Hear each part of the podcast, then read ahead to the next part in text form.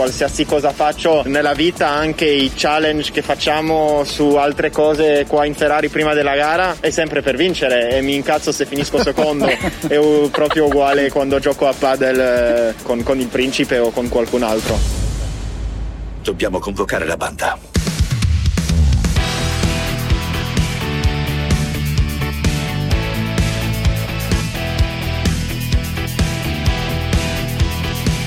Tutti convocati di Carlo Genta e Pierluigi Pardo.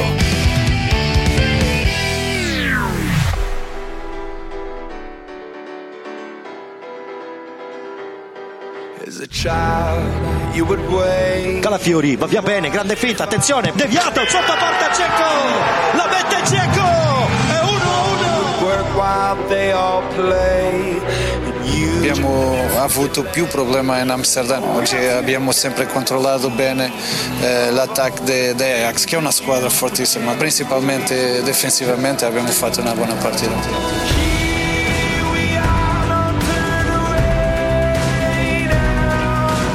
Cosa cambia del rapporto tra lei e la Roma, la conquista di questa semifinale? E se non lei... cambia niente. E le voglio chiedere se l'anno prossimo lei vuole essere allenatore della Roma e se sarà l'allenatore della Roma. Non lo so, io so che nella prossima partita sarò eh, il prossimo allenatore della Roma. Il futuro in questo momento no, non è importante. Certe cose erano difficili da accettare, però io sono sempre stato forte in testa, che è una cosa molto importante. Non potevo mai arrivare fino qui se ero uno labile di testa. Non torno mai indietro, però la cosa che è importante è la Roma, non la fascia, non il Geco, nessuno altro.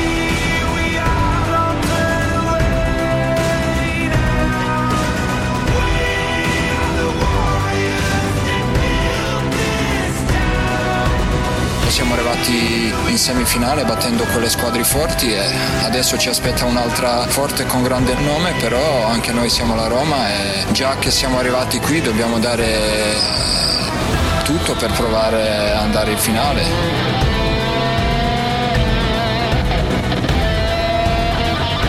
Buon pomeriggio a tutti, Claudio Schiattone, Andrea Roccabella, venerdì è giorno di Radio Tweet multiplice, qui vicino a me Giovanni Capuano, ciao Eccomi, Giovanni, ciao. ciao Pierluigi Pardo collegato, ma già che già, già collegato anche, ciao Pier, collegato anche Ivan Zazzaroni, direttore del Corriere dello Sport. Sì, sì, no, no, stavo pensando, eh. stavo pensando se il principe di Leclerc è Pardo, quello che gioca a, a padel con, con Leclerc. Certo che è lui. Io gioco oggi alle 17. Ah, lui, lui. Mm. Alle 17. Con Leclerc. No, alle 17 con, con, non, non, con il principe, no, ah. no gioco con eh, di, di conosciuto con Dario, con Dario Marcolin e Nando Orsi. No, ah, tra, tradotto, lui se, una, se, una... Li, se, li, sceglie facili, no? gli, gli, avversari, co- così vince. Invece Leclerc beh, beh, e il principe Marcolin, sono altro Marcolin livello. Nando, principe. Eh, sono... mm. Ma guarda, non lo so, non lo so. A parte che insomma lo sapete, è storia, c'è insomma, a parte delle cronache della scritta Zazzeroni sul Corriere dello Sport, eh, ho anche battuto due Avevo un compagno molto bravo, molto bravo, te, molto il, tuo, il, tuo telefono è una, tu, il tuo telefono è una garanzia comunque per Luigi, ti richiamiamo subito. Sì, non si sente una mazza, infatti. Vabbè, vero, vero, certe volte non ci crede lui. Dopo mandagli un messaggino però Ivan, perché lui non ci crede veramente, P- pensa che lo boicottiamo. Senti, mi fai, mi fai tu un radio tweet Ivan? Su quello, cosa, che, su quello, che, vuoi. Radio, il senso del radio tweet è questo: scegli un argomento e, e dammi un pensiero. No, no, io sono a pagamento. te, te, lo, te, lo, faccio io il radio tweet. Il, il mio radio tweet è dedicato al signor Paul Tierney. Che tu mi direi chi è Paul Tierney? Esatto. È il VAR di Roma Ajax ed è l'uomo che ieri sera mi ha mandato a casa a letto, scusa, un po' più sereno, uh-huh. eh, nel senso che dopo mesi di, di buio eh, abbiamo scoperto che il VAR è vivo e lotta insieme a noi. Senza di lui la Roma sarebbe fuori, quindi oggi noi staremmo facendo una puntata che parla dell'eliminazione della Roma, dell'Italia fuori dall'Europa eh, e tutte quelle cose lì. Invece lui ieri ha pensato che non si potesse concedere il gol del 2-0 dell'Ajax di Tadic, anche se l'arbitro era a 3 metri, anche se aveva visto tutto, anche se aveva fatto così con la testa che lui aveva visto e non era fallo. Gli ha detto guarda, così non si può, vieni a vederlo, il gol è stato annullato e si è, Giovanni, si è ristabilita tema, la verità di campo. No, no, questo è un tweet di 350-352 caratteri. No, ho, ha ragione, ho fatto un agli thread. ottavi sarebbe fuori la Roma. Eh certo. Agli ottavi dove non c'è il, non c'è il, il bar, eh, anche, c'è questo calcio meraviglioso dove non c'è la goal line in alcuni campi, mm. non c'è il VAR da altre parti cioè, capito? Ognuno... Non c'è l'illuminazione da altre parti ancora. Insomma, però, il tema eh, ognuno fa il cazzo che gli pare, questo, no? Esattamente, mi sembra i Ristitelli. c'è, una, c'è, un ascoltatore invece che scrive chapeau a, Zeco, a Geco, la parola labile penso sia sconosciuta anche a tre quarti degli italiani, magari un po' ingeneroso però io ti, ti posso dire tornato Pierluigi. Ciao Pier. Riciao. Sì no sono sempre stato qui sempre sul divano. Sì. eh, il problema dei telefoni ce l'avete voi questa è la verità non è, non è possibile. non è, no no non è possibile non è possibile. Anche è, l'unico, è, l'unico posto, è, è, l'unico posto in Italia dove ci sono problemi col telefono. Co- è la verità come si sentiva il telefono di Pardo Ivan? Come si sentiva? No. Allora, ragazzi, è una vita normale, eh. la mia vita telefonica è normalissima. Cioè, No, non però... ho problemi, ho problemi soltanto ogni tanto che voi improvvisamente, io fra l'altro sento, sento perfettamente, improvvisamente fa, eh niente, Piera ha un problema al telefono, cioè appena sento voi che intervenite dico ecco qua, adesso c'è il problema al telefono.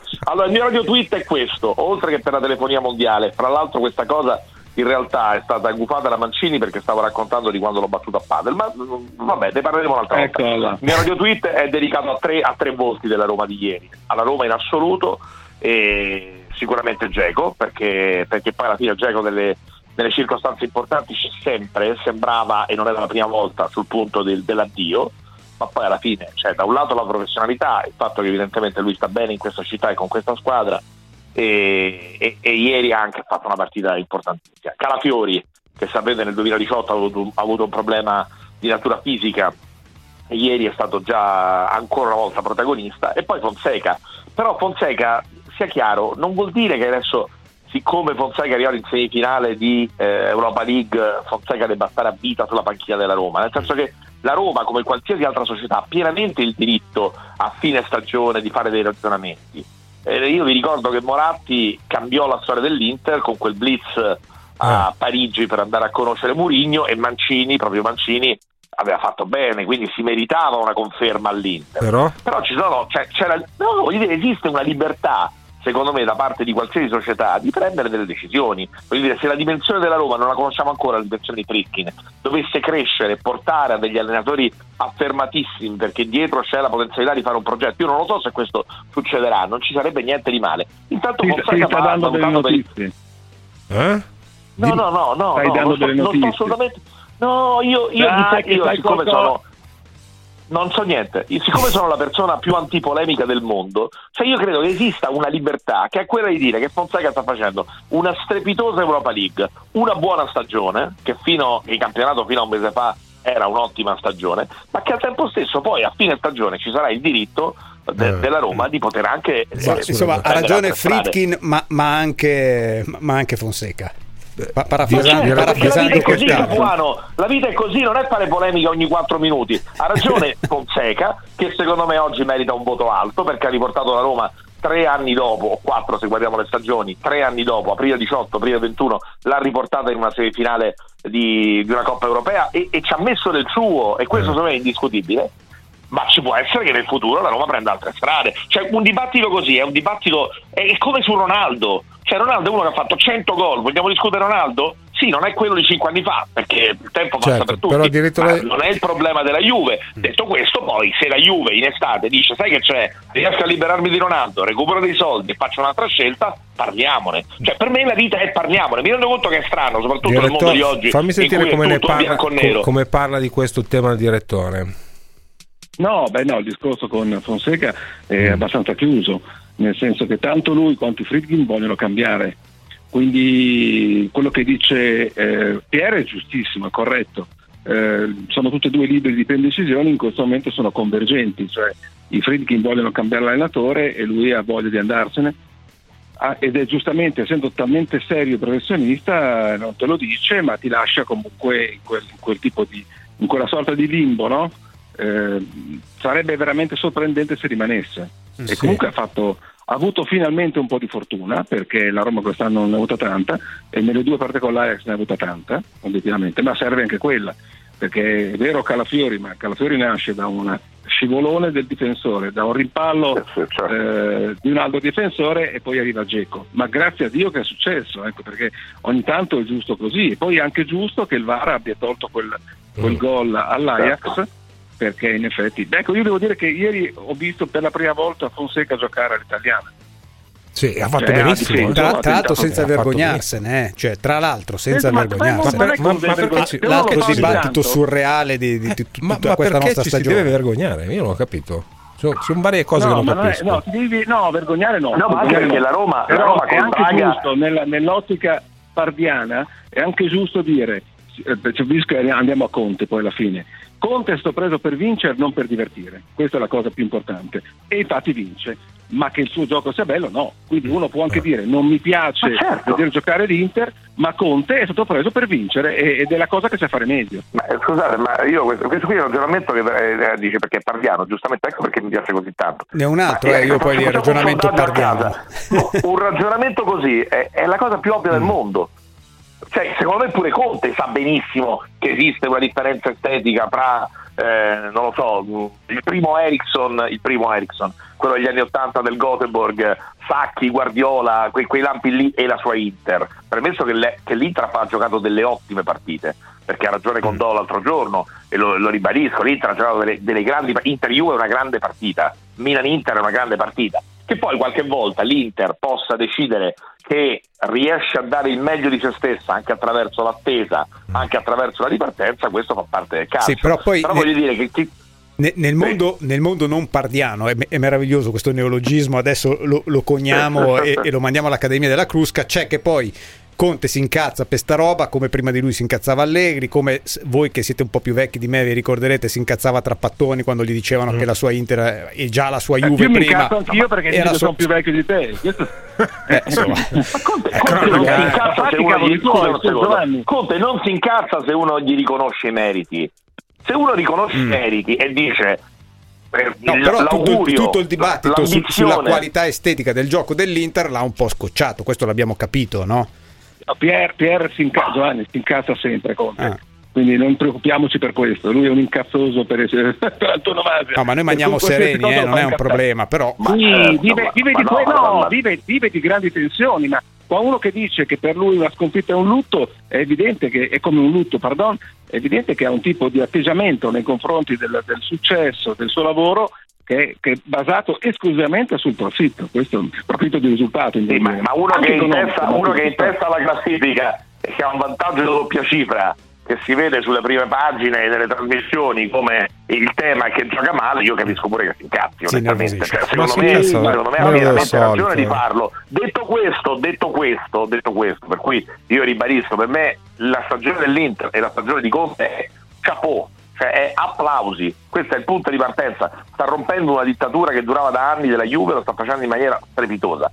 Detto questo, e ritorno alla logica pardiana, poi io credo che l'Inter del futuro e lo stesso Antonio Conte sappia che c'è un margine di miglioramento, sappia che per esempio in Europa bisogna andare probabilmente anche con una testa diversa e con un gioco diverso per vincere per imporre il proprio dominio nelle grandi partite. È come, è come la fase 2 di un videogioco, è come lo step successivo, però insomma io credo che, che la notizia dell'anno sia che l'Inter sta dominando il campionato e Conte sta dominando il campionato in maniera contiana. Comunque, pardianamente parlando, bisogna dire che Fonseca ha giocato all'italiana, ma è anche vero che il gol dell'1-1, quello di Geco, nasce da una ripartenza dal basso in cui invece di pensare di fare solo un contropiede hanno fatto due o tre passaggi che alla fine in uscita gli portano ad avere la superiorità numerica e quindi ha giocato all'italiana ma ha fatto anche la ripartenza dal basso. Sì, detto questo, Guarda ragazzi, io odio, Pier, io sono detesto, perfetto, eh, sono perfetto, vero? Visceralmente, visceralmente, detesto la ripartenza dal basso e detesto Paolo Lopez quando fa le cazzate che fa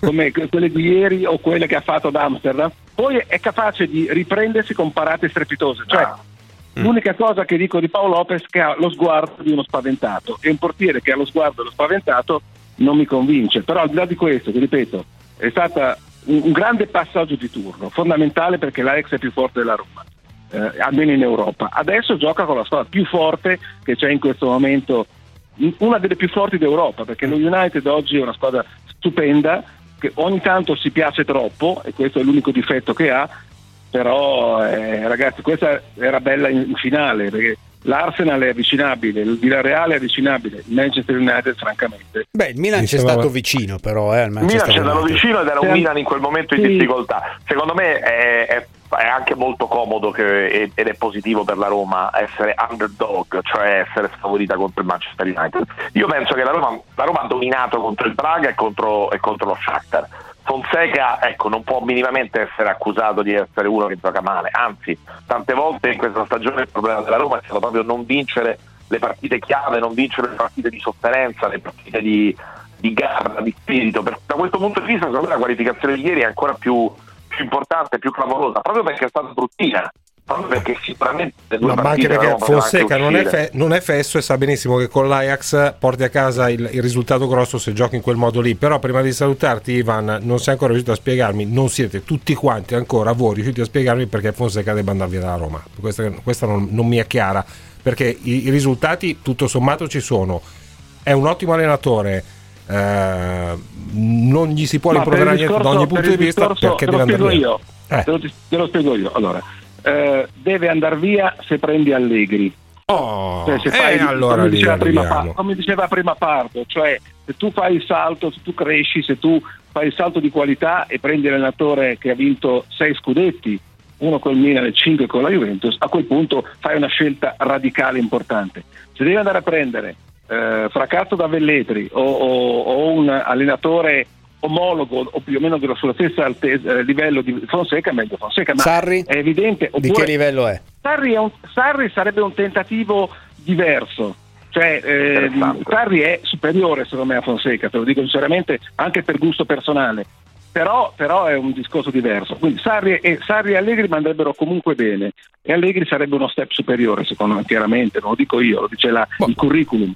Gli altri, gli altri, francamente, Allora, così ho eh, capito. sono tutti Allora così ho Hai capito. capito? Alle- Allora Allegri così ho sarebbe capito, anche diciamo. probabilmente la garanzia Allegri sarebbe anche probabilmente la garanzia Di di, un un grande certo- progetto. di una certa tipologia di investimenti esatto. Beh, certo. Sarri e è non è una una, suggestione non è una questione economica. No. E non è una questione. Io No, ieri ho letto no, che no, certo. avrebbe detto Perlomeno di no alla Roma, economica. escludo che abbia detto no alla Roma, Mm. lo escludo categoricamente. Anche perché non è che in Ah, giro allora ci sia tantissimo. notizie, eh. Non, so, non sono io che sono notizie, sei tu che hai notizie. No, io vivo di notizie, Pier, di, po- di notizie, Eh, a so. differenza tua, vivo di notizie e di polemiche, No, no. hai capito? Quindi Io- io le vi- io non vivo di notizie-. Allora, allora, allora lasciami fare, lasciami fare penso l'ultima. Lascia- lasciami fare l'ultima, poi davvero Nel saluto. mondo di oggi il saluto- consenso lo danno solo le opinioni forti, solo se uno si schiera continuamente. basta, Io mi, consenso io mi schiero con Ivan Zazzaroni, ma anche con Pierluigi Pardo. Guarda, ragazzi. Io mi schiero con, proprio- con- con tutti e quattro. Io mi schiero con tutti e quattro, oppure contro tutti e quattro, tanto non me ne frega niente, eh, però po- poi ti, ti- ti giuro ti lascio andare. Spiegami un'altra cosa, visto che sei stato così bravo con Fonseca. Me la spieghi la, la storia della Lega Calcio di cui hai scritto oggi sul Corriere del- dello Sport? Perché io ho chiesto a Giovanni, me l'ha spiegato, ma non ho capito. È molto ho letto tutti, no, ma non ho semplice. capito. E vediamo se qualcuno me la spiega. No, non puoi non aver letto, Non l'ho non capito. capito quello che ho scritto io. No, non ho capito. scritto in italiano. No, no, lo tu- so, in ottimo di- italiano, ma non, non ho capito Allora, l'oggetto del contendere. Allora, tu sai, cos- eh, cavolo, sai cos'è il blocco di maggioranza, di minoranza? Sì. La- o la minoranza di blocco? Cioè, sette- su, su 20, per- su 20 persone è possibile che 7 possano bloccare qualsiasi tipo di iniziativa, qualsiasi tipo di cambiamento? qual- no, non è possibile perché non è civile, non, è nemmeno, non rientra nemmeno nel... quindi, Grappina, sostenuto da ehm, Dal Pino, ha chiesto martedì e ha detto anche in maniera molto, se no ci penso io, il cambiamento dello statuto con l'uscita del, con la, eh, l'eliminazione della minoranza di blocco. Quindi minoranza semplice, siamo 20, 11 possono determinare eh, la novi- l'intervento della novità, perché altrimenti il sempre 5, 6 o 7 bloccano l'attività di tutto, quindi salta tutto evidentemente, e Mhm. questa è la prima cosa. Secondariamente, Gravina in questo momento sta lavorando particolarmente con la Procura federale per diverse situazioni, diversi, come possiamo, pendenze, diverse irregolarità riscontrate in alcune società. Probabilmente qualche società non ha alcuna intenzione di cedere o comunque a Gravina questo- o di lasciare a Gravina questo tipo di intervento.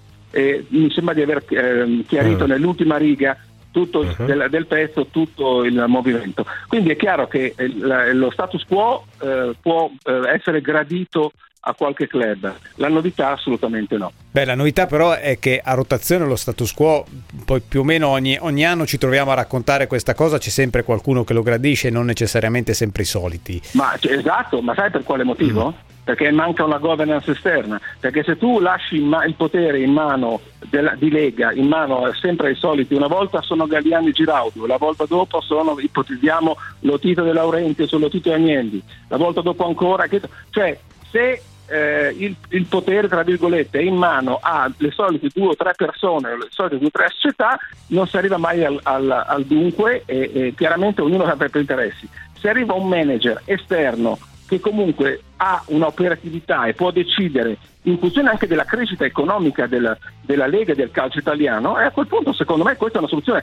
Ho fatto l'esempio di Draghi, cioè eh, noi andiamo sulla politica, ma alla fine il tecnico è quello che deve risolvere mm. i problemi dell'Italia, quindi mi sa molto chiaro. No? Guarda, io sono reduce da una chiacchierata ieri con Maurizio Gherardini, che è uno dei manager eh, sportivi italiani più illuminati, mm. anche se è fuori dall'Italia da, da, veramente tanto tempo. Adesso è al Fenerbahce pallacanestro. Ecco, e sì. abbiamo parlato di basket, ma a un certo punto ci siamo trovati anche a discutere di calcio e mi ha detto, parole praticamente testuali, devono mettersi in testa tutti che così come per l'Eurolega, anche per il calcio il futuro è il sistema delle licenze, perché o tu fai così o tu farai sempre più fatica a fare sport di alto livello.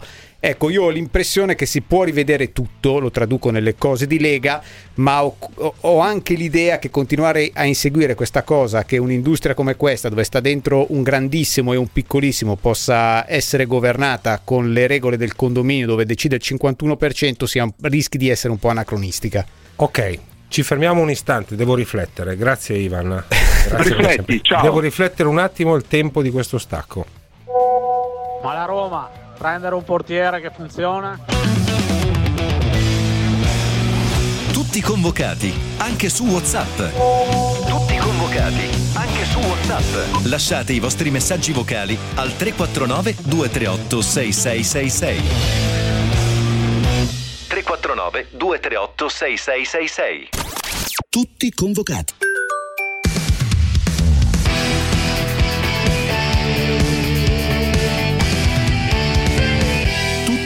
Convocati.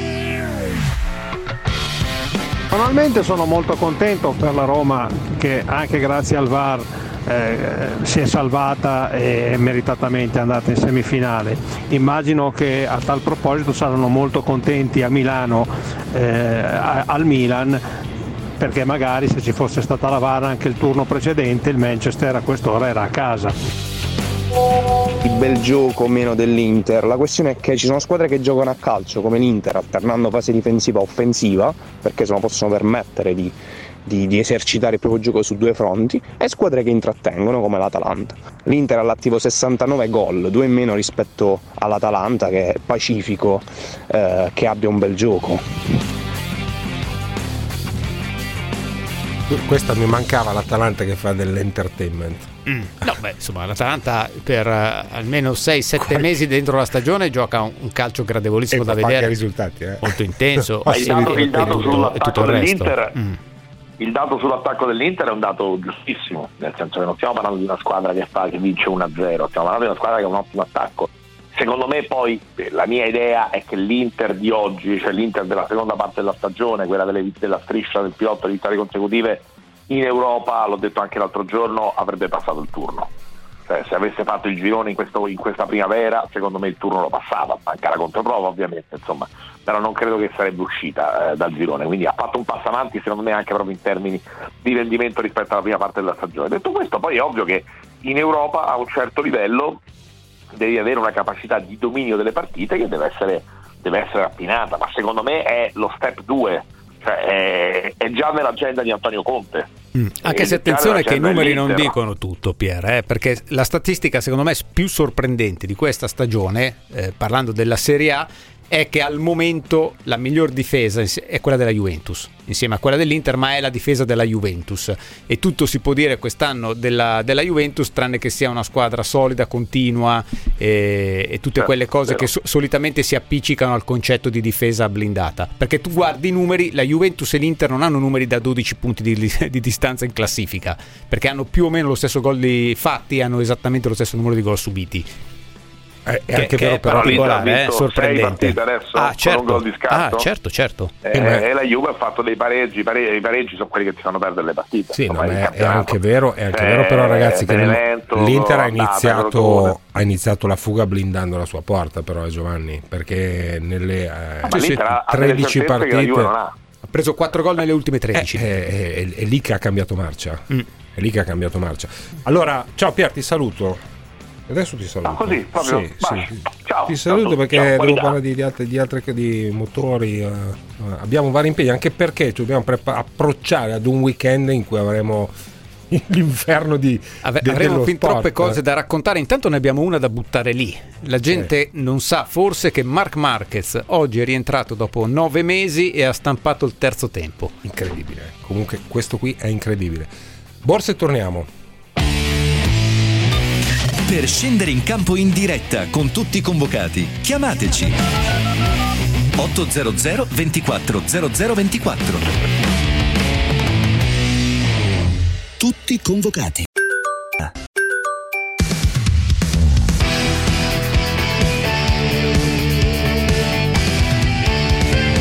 Tutti convocati.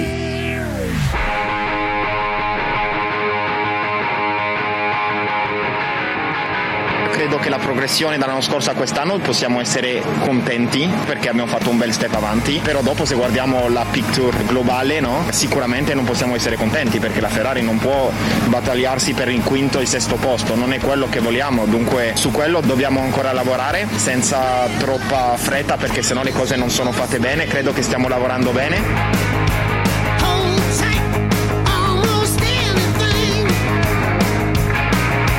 Prima gara in Italia da ferrarista. È effetto importante, l'unico problema è che un problema importante è che non ci sono tifosi, Eh, quello ovviamente mi dà fastidio. Ci mancano, ma speriamo che tutto ritorna normale il più presto possibile, forse Monza a settembre mi piacerebbe molto averli lì.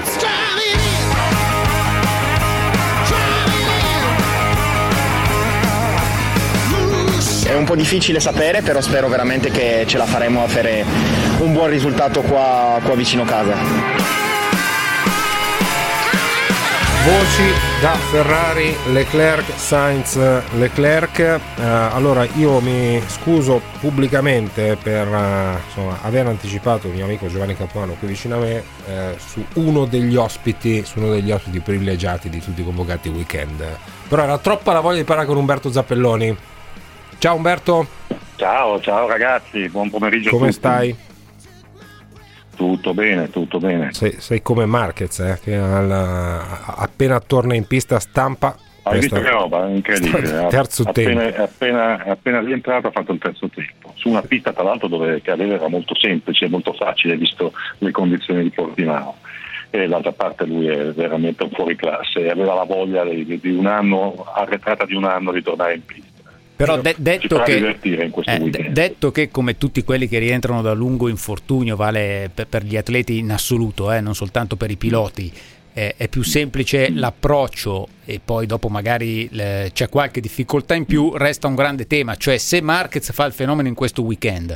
Significa che lui è veramente un fuoriclasse straordinario o che per un anno abbiamo visto una sorta di Moto 2 travestita da MotoGP?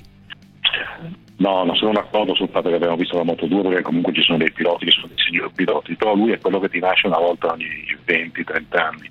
Insomma era nato Valentino, poi è nato Marquez, è quel fenomeno assoluto che arriva e dà lezioni a tutti, Eh, ma non, ehm, questo non vuol dire che gli altri non sono campioni, lui è un fuoriclasse assoluto, come lo può essere Hamilton, come lo può essere stato tempi Sam, Schumacher e compagnia. E lui eh, lo è come lo è stato Valentino, come lo è stato probabilmente Agostini alla sua, alla sua epoca e come pochi altri. Però che gli altri siano scarsi no, insomma, l'anno scorso abbiamo avuto un mondiale molto strano. Però non è stato Anche divertente, serie, eh, anche divertente. Anche Abbiamo avuto anche un mondiale molto non divertente. mondiale di serie A- B. avessimo un mondiale di Formula 1 almeno un anno senza la Mercedes per intenderci. Così è, poi dopo torna, però Beh, eh, Beh, devo dirti che l'anno scorso ah, la Mercedes anche quando ha cambiato pilota è riuscita a restare davanti, quindi lì è sicuramente lo strapotere delle Eh. Infatti non ti ho detto senza Hamilton, eh, ho detto senza la costanza- Mercedes. eh sì, anche se poi tu vedi la costanza di Hamilton nei risultati è qualcosa di unico, anche lì siamo di fronte a un fuoriclasse. come Marquez, insomma, dove riesce a fare qualcosa in più rispetto ai suoi compagni di squadra semplici. No, quest'anno la Mercedes non è, non è eh, la macchina da battere. Tu dici che era Red Bull? no? È sparito. Ho, pe- ho perso Umberto Zappelloni, ma adesso, Adesso lo recupero. recuperiamo. No, su Marquez, su Marquez, insomma, hai ragione tu nel dire che quando uno rientra da un infortunio, di solito la prima partita la gioca abbastanza bene, poi sul medio periodo lo vedi. Però è anche vero che insomma, nel- nello sport la storia insegna che quando hai infortuni e assenze così lunghe, gravi e pesanti, diventi Marquez. Io sono d'accordo con Carlo Perna quando dice Marquez meno qualcosa, come abbiamo avuto so, Del Piero magari meno qualcosa. Sì, il problema è capire quanto quel meno meno qualcosa Eh, poi eh, aiuti gli altri ad avvicinarsi, perché prima dell'infortunio di nove mesi fa Marquez eh, era di un altro pianeta. Poi ogni tanto in realtà vedevamo Dovizioso, vinceva, ti, faceva, ti, ti lasciava intuire le- la possibilità magari di giocarsi anche il mondiale con Marquez, poi nel momento di stringere eh, vinceva Marquez e gli, altri, e gli altri dovevano accontentarsi. Quindi quello che noi dobbiamo capire nelle prossime settimane, magari non necessariamente in Portogallo, è quanto quel meno Marquez eh, si sia avvicinato a tutti gli altri e anche la Honda. Che come abbiamo visto eh, nelle prime due prove non è certamente la moto più rapida in questo momento di tutto il circuito. Sì, sì, sì, di sicuro. Eh, invece, quanto alle, alle quattro ruote, notizie della mattina, beh, la, la non notizia è che le suscitate Mercedes sono davanti, però Leclerc quarto e Sainz sesto. Non è male, ci è venuta voglia, un po' più di voglia di guardare la Formula 1, eh? Umberto. Ma devo dirti che ehm, la Ferrari sta stupendo perché ehm, non- lo stesso Leclerc, che gli ho fatto una lunga intervista qualche due giorni fa per il giornale, e diceva ma sinceramente non abbiamo la macchina per vincere, siamo ancora molto lontani dai primi, però eh, in qualifica io conto di riuscire a fare qualcosa di divertente e qualcosa di divertente si sta provando a farlo, però si è portato dietro anche, anche Sainz, è una Ferrari che ha fatto qualche piccolo aggiustamento rispetto al Bahrain e che si è avvicinata, non credo che arriverà a livelli Mercedes e ai livelli Red Bull, però l'obiettivo quest'anno è essere la terza forza e questo potrebbe essere a portata di mano. Certo, qui avrai la concorrenza della McLaren che abbiamo visto la prima gara, avrai anche secondo me l'Alfa Tauri che su questa pista Ah. ha provato moltissimo ed è sicuramente un avversario pericoloso. Però mi sembra che è una Ferrari che ha preso il trend positivo, che è quello che poi ci si aspettava da questa stagione, un miglioramento in prospettiva 2022. Quindi l'idea che i tecnici che stanno lavorando a Maranello hanno trovato la strada giusta, che è quello che eh, la risposta che ci aspettavamo. Quindi l'asticella previsionale dove la mettiamo? Per, per dire che, che- che la Ferrari ha vinto le elezioni, sai come facevano i politici una volta, no? La mettiamo su una seconda fila in prova e almeno un quarto, quinto ma posto la intorno ai rimetto su 30 una seconda secondi. In, eh? in pro, la seconda fila in prova eh, vorrebbe dire che la Ferrari ha fatto che Leclerc o Sainz, perché Sainz Mm. in fin dei conti fino al Q2 era stato davanti a Leclerc nell'ultima gara. Ha fatto, ha fatto molto bene perché le macchine da battere sono quattro come minimo, perché comunque eh, Red Bull eh, ha quest'anno Perez che è un pilota diverso da quelli che aveva fino all'anno scorso a fare da secondo a Max e dall'altra parte c'è Bottas che su questa pista tra l'altro aveva fatto la pole anche l'anno scorso, quindi va particolarmente, particolarmente bene. Per cui un quarto posto di Leclerc sarebbe già grande- un grande risultato. Il podio sarebbe il miracolo, secondo me. Eh, devi, devi puntare ad arrivare nei primi, nei primi cinque, sarebbe un ottimo risultato per Imola. Certo, vi- vengono i brividi a dire un ottimo risultato un quinto posto, Eh, no, però lo- lo so. ricordiamoci dove era l'anno Però ti scorso. ti venivano i brividi. dove era l'anno scorso la Ferrari a un secondo, a un secondo in qualifica eh, al Gran Premio dell'Emilia Romagna, era addirittura settimo Leclerc a un secondo e poi, poi in gara arrivo quinto, però arrivo a... Mm.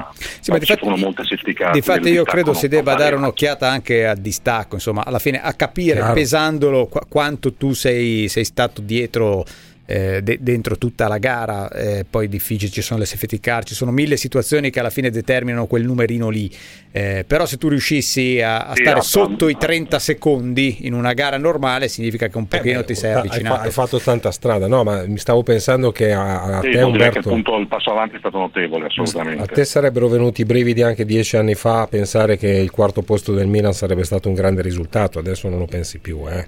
Mio caro. No, Hai, perfe- hai perfettamente ragione perché c'è stata un'epoca in cui davi per scontata la classificazione alla Champions Eh. del Milan, ma come l'avevi scontata anche dell'Inter in quel periodo. E quest'anno non puoi dare la neanche della Juve, anche se devo dire che si è ripresa e credo che alla fine, eh, alla fine ce la farà a qualificarsi, però sicuramente ma, eh, è, be- è, il bello dello sport. Sì. Allora, ti sarebbero, ven- ti sa- ti sarebbero venuti i brividi anche pensando a un 22enne nato e cresciuto nel Milan che fra 75 giorni va via a zero e con i suoi silenzi tiene in scacco un po' tutti. Guarda, io su questo sono veramente arrabbiato perché se davvero Gigio è rossonero come ha sempre detto, se davvero lui bacia la maglia, bacia, davvero lo vediamo, bacia la maglia regolarmente, finisce tutti i suoi post Instagram con l'hashtag Forza Milan, alzati e dica al signor io voglio restare al Milan, mi offrono 8 milioni di euro, non mi offrono delle briciole.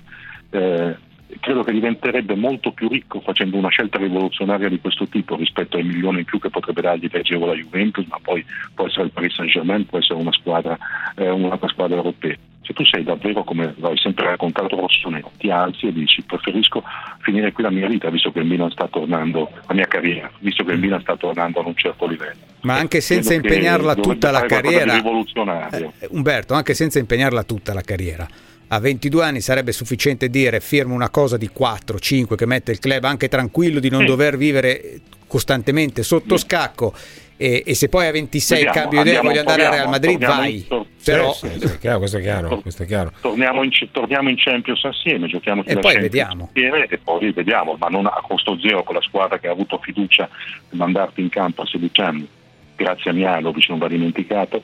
Eh, cioè, andarsene a costo zero sarebbe veramente ingeneroso. Umberto, stai con noi altri tre minuti dopo il traffico? Devo, devo Assolutamente. chiederti un altro paio di cose. Grazie, traffico. Siete tutti convocati anche sui social. Anche sui social. Scriveteci a et tutti convocati su Twitter o cercate la nostra pagina Tutti convocati Radio 24 su Facebook. Tutti convocati.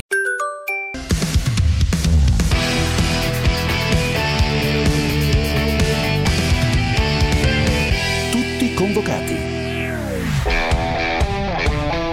No, che poi Umberto Zappelloni non nascondiamoci neanche il fatto che stiamo aspettando con, al di là dei progressi della Ferrari, stiamo aspettando con così tanta trepidazione questo- questa corsa per il luogo in cui si corre. L'altro giorno è stato nostro ospite il governatore della, dell'Emilia Romagna, Bonaccini, ha detto che l'obiettivo è quello di rendere istituzionale questa corsa, questo circuito nel calendario della Formula 1 siamo a casa della Ferrari ma anche dell'Alfa Tauri siamo su una pista che vabbè non, non- non c'è bisogno di spendere aggettivi per, per definire ci aspettiamo quella roba lì cioè che, di- che questo sia il secondo l'anno scorso c'è già stato ma il secondo di n appuntamenti in calendario Hai visto dove è nato il- l'uomo che adesso gestisce Liberty Media, cioè la Formula 1, Stefano Domenicali, che Sì. è nato a, a pochi passi dalla pista di Imola, che lui abbia un occhio di riguardo per questa pista. Credo che sia inevitabile, insomma, lì è nata la sua passione per questo sport e quindi che lui la voglia riportare lì. Certo perché sarebbe una beffa per i grandi appassionati non soltanto di Imola ma di quella zona italiana, due Gran Premi a Imola senza pubblico, poi tornerà al pubblico speriamo l'anno prossimo a Imola non più in calendario. No, credo che Imola meriti di restare in calendario perché la pista è bellissima, anche se è un po' stretta e quindi i sorpassi non sono semplicissimi, però i piloti si divertono molto perché è quella che Dino Ferrari aveva definito il piccolo Nürburgring, tanto che il circuito de- è, è dedicato a lui e a suo papà, a suo papà Enzo. La seconda pista di casa della Ferrari, perché eh, non dimentichiamo Monza, ma poi c'è il Mugello. Ehm, e vederla senza pubblico fa un po' di tristezza. È una pista che ha fatto la storia della Formula 2, vedere l'albo d'oro del Gran Premio che è stato di San Marino per tanti anni e tu vedi eh, Michael Schumacher 7, poi vedi Senna 3, Prost, insomma, tutta, e Mansell, tutta gente eh, di un certo livello, quindi Imola merita di restare lì, però sai, è tutto un discorso economico poi alla fine. Eh, Anche se devo dirti che Domenicali mi aveva raccontato che a un certo punto anche la Formula 1 deve dire certi circuiti, su certi circuiti bisogna andare comunque, anche magari facendoli pagare un po' meno, ma certi circuiti si sono guadagnati di restare nel calendario per la storia, altri dovranno per forza pagare per entrare, ma qualcuno per la sua storia dovrà restare. ma io credo che in momenti, in momenti di così grande crisi, perché anche la Formula 1 è in pesante crisi di appeal, la, la presenza di certi monumenti del- di- della storia di questo sport sia, eh, sia indispensabile. Eh, nel salutarti ti faccio una confessione, ti, ti racconto una cosa. Eh, sai, Giovanni Capuano l'altro giorno ha parlato con Maurizio Gherardini in un'intervista che, che vedremo Mhm. e sentiremo. E, e gli ha detto che gli ha detto Gherardini che sull'Olimpia, da avversario naturalmente, lui è del Fenerbahce, ma che sull'Olimpia ha buone sensazioni. Non so se fosse scaramanzia, Giovanni. No, no, secondo me era sincero. Era, era una lettura ed era la lettura di un grandissimo dirigente di basket che, come mi ha ripetuto, ha vinto un'Eurolega, ma sono molte più quelle che ha perso. E quindi sa benissimo che quando entri poi, soprattutto nella Final Four, eh, alle volte è veramente questione di dettagli e dentro i dettagli eh, ci scappa anche che non vinca quella col budget più alto o più forte o quella che hai battezzato a inizio stagione. Ad esempio il Barcellona o l'Efes Ah. in questo caso. Credo ti faccia piacere, no? Questa Guarda, abbiamo tutti, credo, buone, buone- abbiamo tutti buone sensazioni su questo Olimpia, perché vedi de- della gente che, come diceva Gigi D'Antone, proprio a voi se non sbaglio, qualche settimana fa, è uno spogliatoio sano quello che c'è eh, nell'Olimpia, è, è tutta gente che ha grande voglia di allenarsi e poi Messina quest'anno ha fatto una squadra finalmente come quella che aveva in mente, che l'anno scorso non era riuscita a fare, è una squadra che può regalarci, se arriverà in salute, se eh, starà bene fisicamente, può arrivare a farci davvero mh, sognare alle Final Four e poi là eh, ce le giochiamo. Si, si comincia martedì, martedì queste- questa serie da al meglio delle 5 con il Bayern. Ciao Umberto, a prestissimo. Ciao, Ciao, buona, Ciao. buona domenica. Noi chiudiamo qui con qualche minuto anticipo lanciando l'appuntamento strepitoso di domenica Beh, 17. domenica eh, ba- basti pensare che c'è il Milan a mezzogiorno, c'è un Atalanta-Juventus eh, che è un duello sull'Hockey Corral alle 15, abbiamo da vivere la vigilia di Napoli-Inter, abbiamo la domenica dei motori, chissà, magari abbiamo Tennis. Fognini. Vi dico una cosa, domenica ore 18.45 viene da noi la leonessa del tennis italiana- eh, italiano che da pochi giorni ha, ha iniziato la sua seconda carriera da allenatrice, sto parlando di Francesca, Schiavone. Schiavone. Allora, io vi lascio salutando Andrea Roccabello e Claudio Schiattone con un trailer per una storia che è in- incredibile, bellissima, che racconterà Dario Ricci in, in Olimpia, perché ci sono due medaglie, due, eh, due atleti, un italiano e un neozelandese che si sono sfidati prima alle Olimpiadi per una medaglia d'oro e poi su una barca a vela per la Coppa America. Eh sì, ci siamo arrivati vicinissimi anche stavolta noi italiani all'America's Cup di vela. A Auckland, nel golfo di Auraki, con Luna Rossa abbiamo fatto prendere un bello spavento ai neozelandesi detentori di quello che dal 1851 è il trofeo velico e sportivo più antico al mondo. Poi, però, sappiamo tutti com'è andata a finire. Team Emirates New Zealand vince la 36esima Coppa America. Troppo forti pure stavolta i kiwi. E non è stata appunto la prima volta che un equipaggio italiano ha subito una rimonta vincente da parte di un equipaggio neozelandese. Era già accaduto il 2 agosto 2012 alle Olimpiadi di Londra. La vita e lo sport si divertono a volte a mescolare destini e carriere. Sì, perché i rivali nella corsa all'oro olimpico nel canottaggio nel 2 di coppia, in quel 2 agosto 2012 sul lago di Dorney, si sono ritrovati a duello anche nel marzo 2021 a bordo di Team New Zealand e Luna Rossa. Nove anni, un'intera vita sportiva. Da tanto dura infatti la rivalità tra il neozelandese Joseph Sullivan, oro nel canottaggio quel giorno a Londra insieme a Nathan Cohen e vincitore di due America's Cup come grinder a bordo di Team New Zealand, e Romano Battisti, argento a Londra 2012 in coppia con Alessio Sartori e ora grinder su Luna Rossa. Nove anni fatti di sacrifici, sudore, sfide, sogni. Joe, neozelandese, sempre vincente, romano, l'italiano, a inseguire una vittoria che sembra sempre sfuggire. Da vero uomo di sport romano ci ride su, anzi ci ricorda che proprio da una sincera e trasparente rivalità sportiva può anche nascere un'amicizia, come è accaduto proprio fra lui e Joe. Eh, un'altra possibilità credo che me la dovrò giocare, poi alla fine se perderò anche la, la terza dovrò allearmi a lui, ma con un team italiano però. E allora non resta che aspettare il prossimo capitolo di una rivalità che è diventata amicizia e che è ancora ben lontana da scrivere la parola fine.